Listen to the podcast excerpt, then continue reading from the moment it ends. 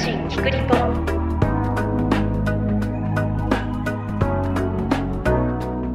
この番組はすべての都道府県や海外約50都市に取材拠点があり全国の新聞社や放送局海外メディアにニュースを配信している共同通信社がお送りします。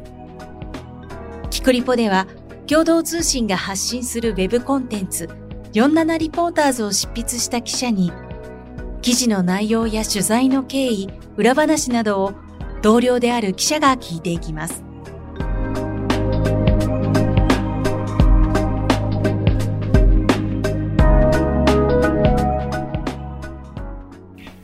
本日のナビゲーターは放送編集部の岩井です。え本日は採用特別編の第1弾として2024年の内定者お二人にお越しいただきました。え私は普段キクリッポのナビゲーターではないのですが、まあ、2022年度入社と年次が近いため今回縁あって担当させていただくことになりました。お二人は共同通信のインターンに参加されたということで、インターンの内容や参加しての率直な感想、またその後本選考を受けることになった理由などをお聞きしたいと思います。はい。ということで、早速内定者のお二人に登場していただきます。よろしくお願いします。よろしくお願いします。はい。ということで、まず軽く自己紹介を、じゃあ木原さんの方からお願いします。今日は大阪からやってきました、木原萌です。家族も大阪に住んでいて、今も大阪に住んでるんですけど、実家が美容室をやってるので、お母さんと一緒に実家でワイワイしながら過ごしてます。今日もワイワイ話せたらいいなっていうふうに思ってます。よろしくお願いします。はい。よろしくお願いします。美容室やってるんですねあ。美容室でやってます。はい。大学生の時とかじゃあ結構髪染められたりとかしました？そうですね。もう結構美容室ってお金かかるんで、はい全部無料でやってもらえるんで、本当に今日切ってっていう感じで、いつも切ってもらってます。はい。いいですね。じゃあ、お願いします。はい、金沢から来ました、上下梨紗子です。私は金沢にあの大学から行きまして、金沢はあのすごく冬がちょっとく暗くてはい大変なこともあるんですけれども、でもあの兼六園とか金沢城とか綺麗な場所がたくさんあって、私はとても好きな場所です。今日はよろしくお願いいたします。はい。よろしくお願いします。兼六園、僕もあの、金沢旅行で行ったことあるんですけども、すごくやっぱ行ってみると、なんかこう、パワーをもらえるというか、非常になんかいいところですよね。はい。特にあの、桜の季節はいいいいんですけれども、一番好きなのは紅葉の季節で、ライトアップがとても綺麗です。あーいいですねはい。なるほど。ということで、今日はこのお二人と、えーお伝えしていきたいと思います。お二人は、あの、まあ、インターンに参加されていたということで、まあ、そのインターンのお話をお伺いできればなというふうに思うんですけども、まずその共同通信の、えっと、冬のインターンに参加した理由っていうのをお聞きしたいなと思って、まず木原さんの方からお願いします。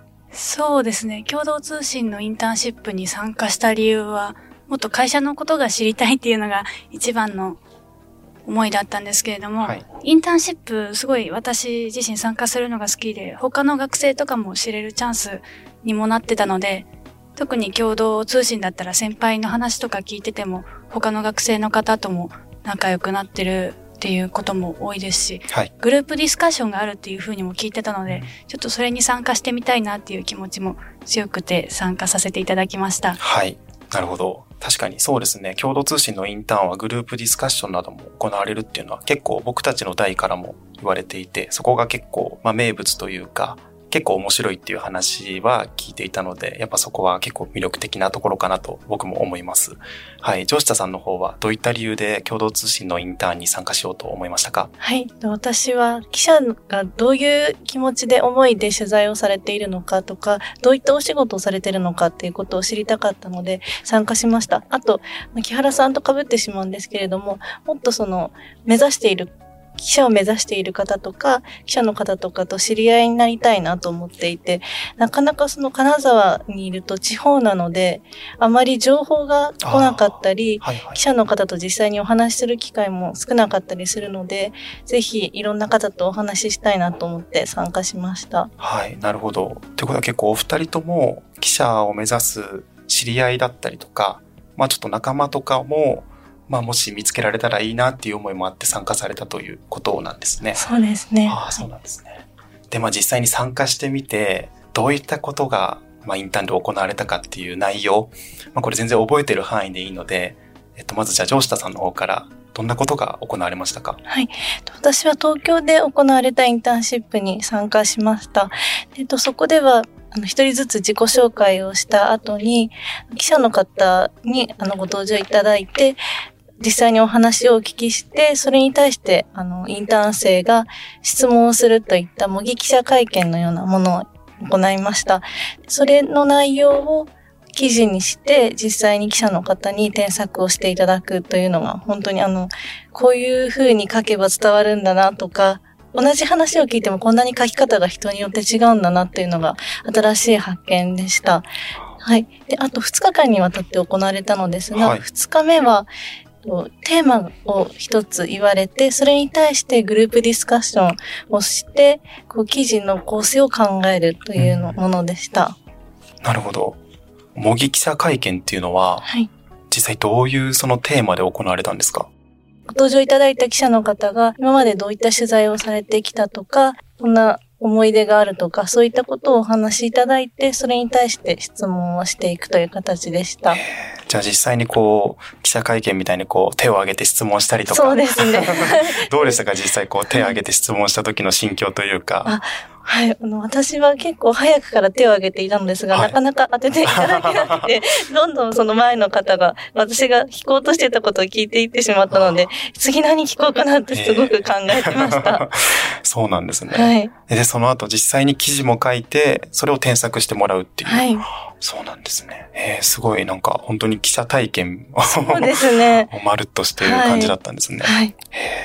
木原さんは大阪で参加されたんですよね。はい、私は大阪の方で参加したんですけれども、内容は結構同じところが多いんですけれども、大阪が会場ということもあって、自己紹介がすごく盛り上がっていた記憶が ありますね。そうなんですね。どんどんハードルが上がっていくので、ちょっと私自身もドキドキしながら自己紹介した記憶があります。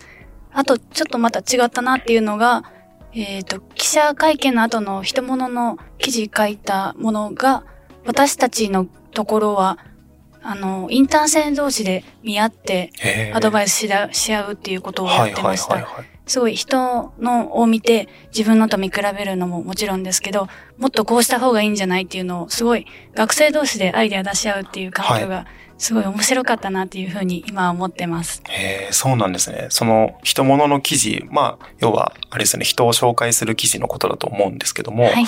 それをじゃあインター生同士で、こう、まあ、ペアになったりとかしてやっていくっていう形なんですね。そうですね。4、5人のグルーあプ、でグループで。私たちは回し読みしながらこれに対してどう思ったっていうのをどんどんアドバイス出していくっていうことをしてましたね。ああ、そうなんですね。それはなんか、インターン生のことも深く知れるし、記事の書き方も学べるしで、学べることが多そうでいいですね。そうですね。なんかすごく私になかった視点というのをすごく指摘してくれたりとかもあったので、すごい本当にいい経験になったなっていうふうに今は思ってます。そうなんですね。えー東京でも大阪でも多分グループディスカッションはあったと思うんですけど、じゃあまず上下さんの方のグループディスカッションの時になんか印象的だったこととか、まあ、どういうことが行われたかっていうのは覚えてる範囲でありますか？はい。まずテーマが与えられて、はい私たちは格差っていうのが、はい、テーマでした。あの教育格差とか、地域間格差とかいろんな格差があると思うんですけれども、それとその自分の興味関心のあることとこう考えて、自分だったらこういう構成で書くなっていうのをみんなで出し合って、班として一つ格差で書くとしたらこう書くなっていう構成を考えていきました。なるほど。格差ってまあ、聞いただけでも、まあいろんなテーマが多分思い浮かぶと思うんですけども、ちなみにその、上下さんのグループでは、まあどういうテーマに行こうっていうふうに決まったんですか？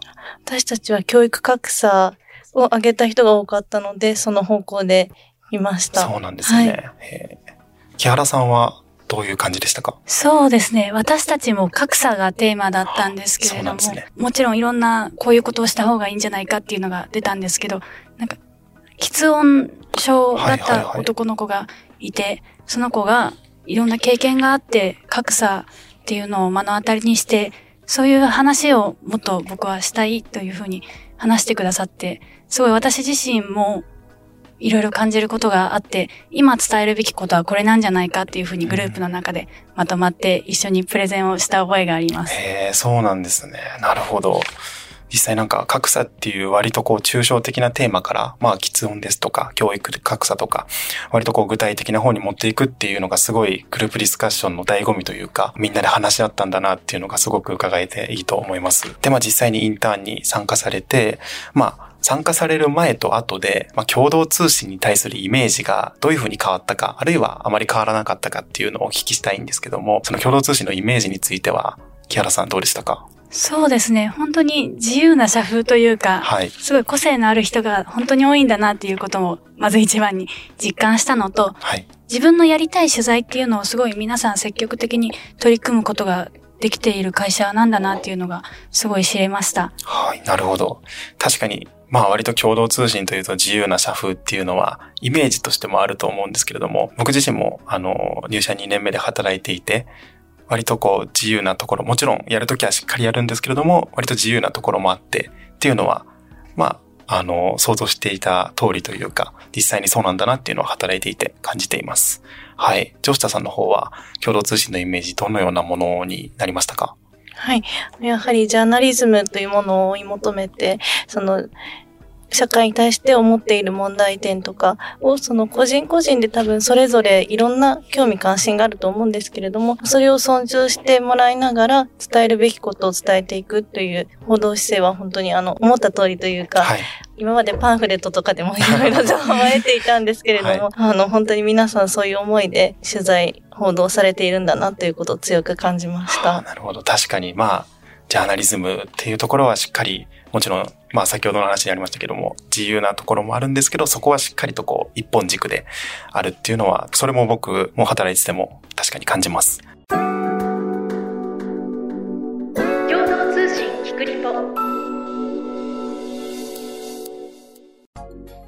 まあ、実際に、えっ、と、就職活動の、まあ、本格化して、本選考を受けるかどうかっていうのは、またまあ、迷った部分あると思うんですけども、まあ、実際本選考を受けた理由というか、そこまでの、こう、道筋みたいなものが、もしあれば、教えていただきたいなというふうに思います。本選考を受けるに至った、こう、えー理由みたいなものはありますか？そうですね。私はもともとあの記者になりたいっていうのははいずっと思っていたので、どこかのその報道機関には入りたいなというふうに思っていました。でインターンシップでも皆さんすごくこう相談に乗ってくださったりとか、時間を超過してもずっと質問に答えてくださったりとかしたので、あのぜひここで記者として働きたいなというふうに感じて、本選考を受けました。そうなんですね。はいなるほど。じゃあ割とこう、マスコミ一本というか、記者一本で就職活動は決めていたっていう感じですか？そうですね。そうですね。へー木原さんはどうでしたか？はい。私自身もすごく記者一本で就職活動をしていて、その中でやっぱり共同通信に入りたいなって思ったのは、私自身が旅が好きなんですけれども、はい。その旅先で共同通信の記者の方とたくさん知り合いになれて、へなんかそういった部分でもご縁を感じましたし、出会った方々のその取材に取り組む姿勢だったり人の良さっていうのが自分と合っているというか、この会社に入ったら私らしさというか、私自身の強みを活かしながら取材に取り組めるんじゃないかなっていうふうに感じたので、共同通信を受けさせていただきました。なるほど。すごいですね。旅行先で共同通信の記者と知り合いに？え、それはど、どういうところで知り合いになるんですか？そうですね。の、飲み屋というあーか、はいはいはい居酒屋に行くと共同通信の記者の方が結構な割合でいるというか、あ地方の方に、地方、福島だったり。も行ったんですけれど、はいはいはい福。島駅の近くの居酒屋にいるといらっしゃいました。すごいですね。なるほど。じゃあもう本当大学時代から、そうまあ共同通信が割と、まあそういう意味では身近な存在だったということですね。はい。えー、内定ということになって、まあ、お二人念願の記者になられるということになりましたが、実際にこう、えーやりたい取材だったりとか、行ってみたい場所、支局などあったら聞きたいなというふうに思います。はい。えっ、と、上下さん、そういったものはありますか？はい。私は、あの、大学の研究内容も関係してるんですけれども、日本で暮らしている外国人はや、まあ、暮らしたい外国人に関心を持っていて、その人たちが、例えば入管でその非人の的な扱いを受けているとか、そういった問題も今クローズアップされているので、どうしたらそういうこう排外的な意識が醸成されてしまうのかとか、入管体制がどうしたらもっといいものになっていくのかっていうのを取材してみたいなと思っています。なるほど。はい。確かに非常に大切なテーマというか、取材しがいがありそうなテーマですね。そうですね。はい難しさもあると思います。そうですよねはい。ああ、なるほど。木原さんはどうですか？はい。私は学生時代にずっとアルバイトをやっていたガイドヘルパーという移動支援の仕事なんですけれども、はい。そこ、それが、障害を持った方、知的障害、精神障害を持った方のお出かけ支援というアルバイトで、そこで出会った方々に本当に私は心を動かされたりだとか、もっと、こう、孤立してしまった家族に対して一人じゃないんだよっていうことも伝えたいっていうふうに思っていて、もっと支援が充実していたら、もっと幸せな暮らしができるんじゃないかなっていう思う場面にもたくさん出会ったので、そういった出来事をもっと市政の人に知ってもらいたいというふうに思っているので、はい。私は福祉にまつわる取材をしたいなっていうふうに今は考えてます。そうなんですね。なるほど。すごいどちらも大切な問題だと思いますし、どちらもなんかその大学時代の、まあ、実体験とか興味が、その取材したいテーマにつながってるっていうのはすごく、あの、素敵だなと思いました。はい。記者の皆さんは、えっと、どこに初任地配属されるかっていうのが、4月の,、えっと、入社式の日に発表になると思うんですが、まあ、それまでは全くこうどこに配属されるかっていうのを希望は聞かれると思うんですけども、全くこれ不透明なんですね。で、すごく直前とかドキドキにすると思うんですけども、なんか初任地ここ行きたいとかありますか？木原さんどうですか？そうですね。もうどこでも精一杯頑張りますという気持ちはあるんですけれども、はい。私は島のある県に行ってみたいなっていうふうに思ってます。島。はいなる。ほど。えっと、淡路島とか。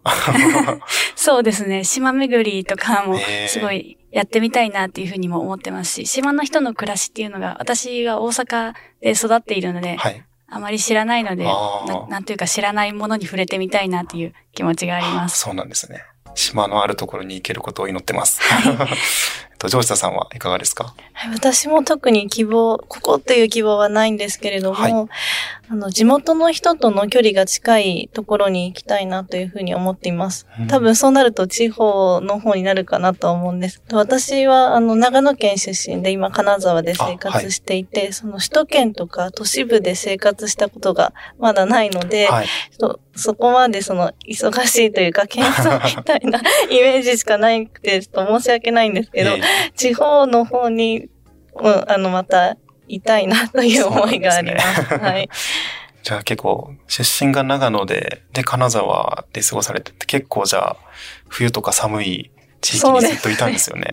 はい。特にあの、金沢は、あの、冬は、あの、暗くてなかなか太陽が出ないああ、そうなんですね。ので、結構辛い時もありますね。はい。なるほど。でも雪が降った日の、次の日の朝晴れてるとすごく綺麗です。ああ、いいですね。はい確かに。なるほど。えーすごい。でも、お二人ともその、どこ、どこでも頑張るっていう、その、ハングリー精神みたいなものが感じられて、すごく尊敬します。はい。ということで、えー今日はお二人にたくさんお話を伺いました。今日はすみません。ありがとうございました。ありがとうございました。はい。えー共同通信では今後も採用の情報をお伝えしていきます。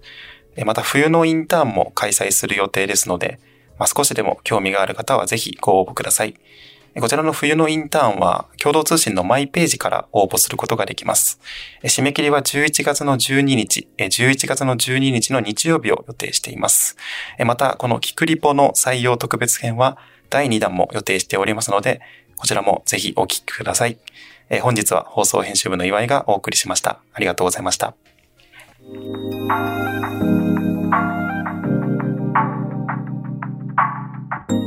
いかがだったでしょうか？